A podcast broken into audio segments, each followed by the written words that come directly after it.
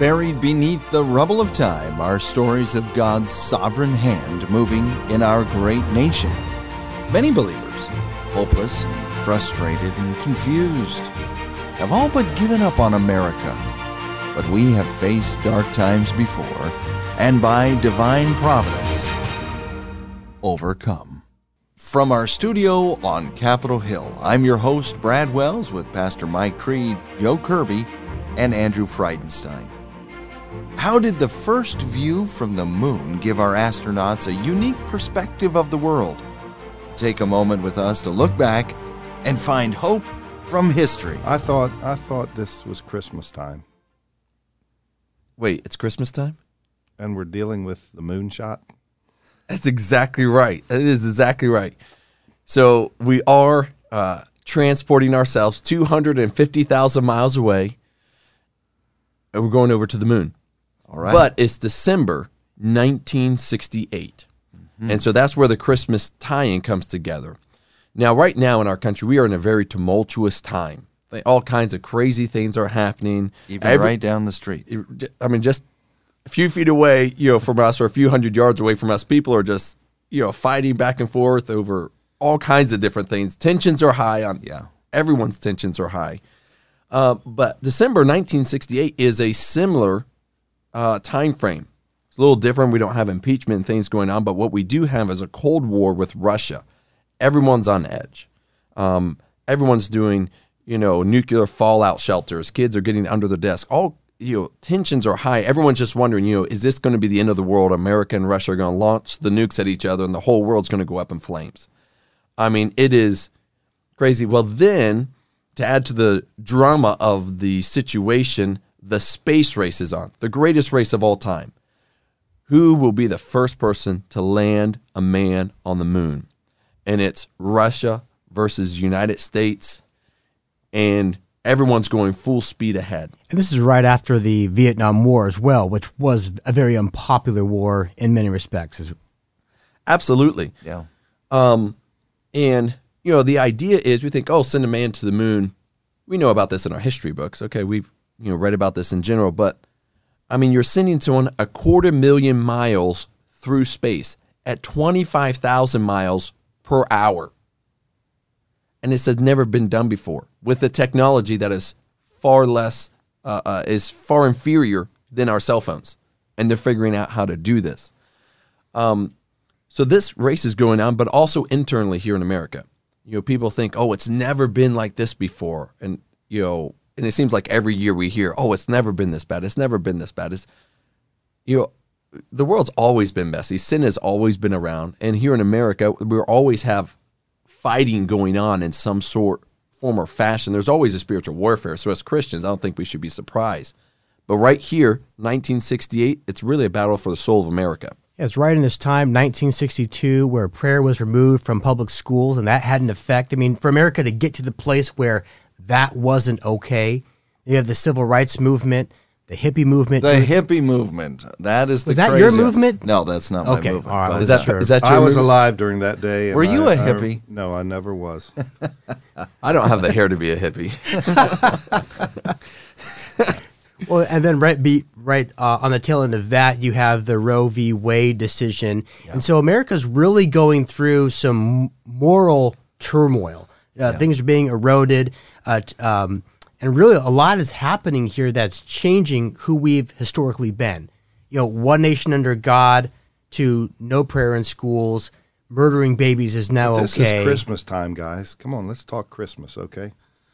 Oh man, we gotta talk Chris. It's our most wonderful time. And this is all happening. this is all happening. So the Apollo program was the name of the program NASA designated. It's going to take us to the moon. We are going to be victorious over the Russians. We're going to be the first ones there.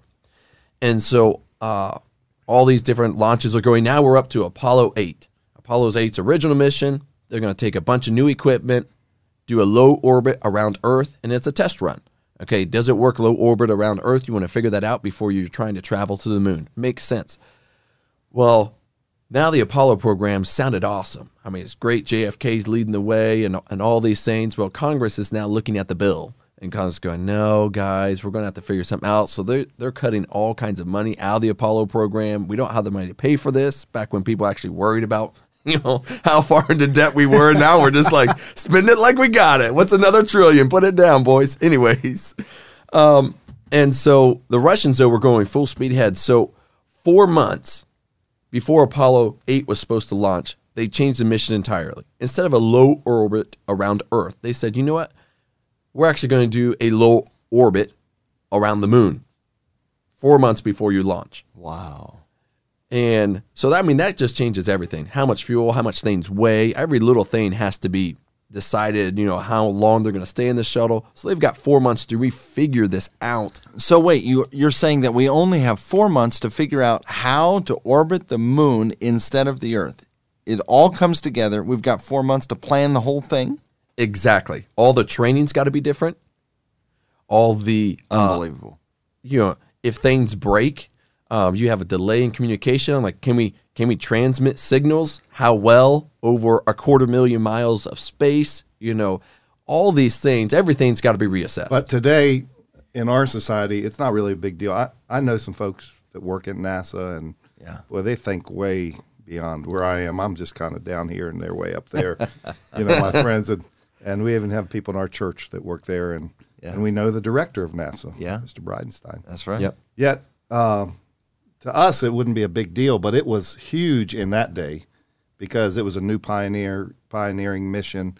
They're going far beyond, and now they're moving from that orbit around the Earth to the orbit around the Moon. And that's the first time humans had ever done that. Wow. I mean, so this is a this is a first. No, this is not taking the step on the moon, but this is a you know a huge step. We're no longer going around the Earth. We're traveling a quarter million miles and going around the moon. I mean, so it's just huge. It's hard to imagine the transition a little bit, but you know the whole world is riveted by this. You know, mass communication is just becoming very popular, and people are watching these two you know world powers duke it out. What's going to happen? Well, they were going to go around the moon 10 times and then come back to Earth. And so everyone's working on this. The person in charge of the Apollo 8 mission that was actually going to be the astronaut, he would be in charge as soon as they left uh, Earth, was Frank Borman. And he, it was his job to lead his team of astronauts to, for the new training to, and to be prepared. And so everyone's going, but there's one detail that's nagging Frank Borman. Oh, well, what is it? What what's got him messed up here?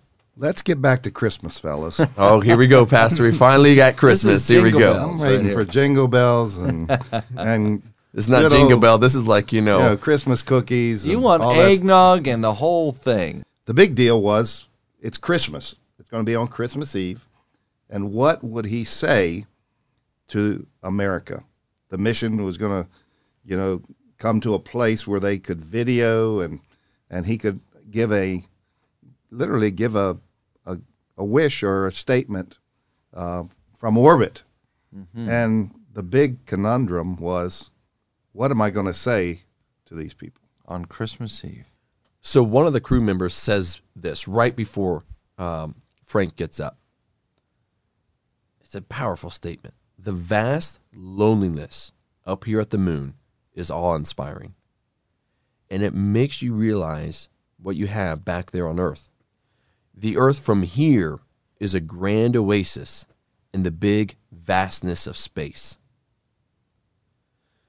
Then comes the time that Frank Borman's going to address everyone. And no one at NASA knew what he was going to say. They said, It's all in your hands. He talked about what the crew members, crew members said, Hey, it's all in your hands. And this is what uh, Frank decided to do. We are now approaching uh, lunar sunrise, and uh, for all the people back on Earth, the crew of Apollo 8 has a message that we would like to send to you. In the beginning, God created the heaven and the earth, and the earth was without form and void, and darkness was upon the face of the deep. And the Spirit of God moved upon the face of the waters. And God said, Let there be light. And there was light. And God saw the light, that it was good. And God divided the light from the darkness. And God called the light day, and the darkness he called night, and the evening and the morning were the first day. And God said, Let there be a firmament in the midst of the waters. Let it divide the waters from the waters. God made the firmament, and divided the waters which were under the firmament from the waters which were above the firmament. And it was so. And God called the firmament heaven, and the evening and the morning was the second day. God said, Let the waters under the heaven be gathered in, together into one place, and let the dry land appear. And it was so. And God called the dry land and the gathering together of the waters called he seas. God saw that it was good. And from the crew of Apollo 8, we close with good night, good luck, a Merry Christmas, and God bless all of you, all of you on this good earth. From all of us here at Awake America Ministries, we want to wish you a Merry Christmas and a Happy New Year. God fill your heart with joy and hope as we prayerfully intercede for our nation.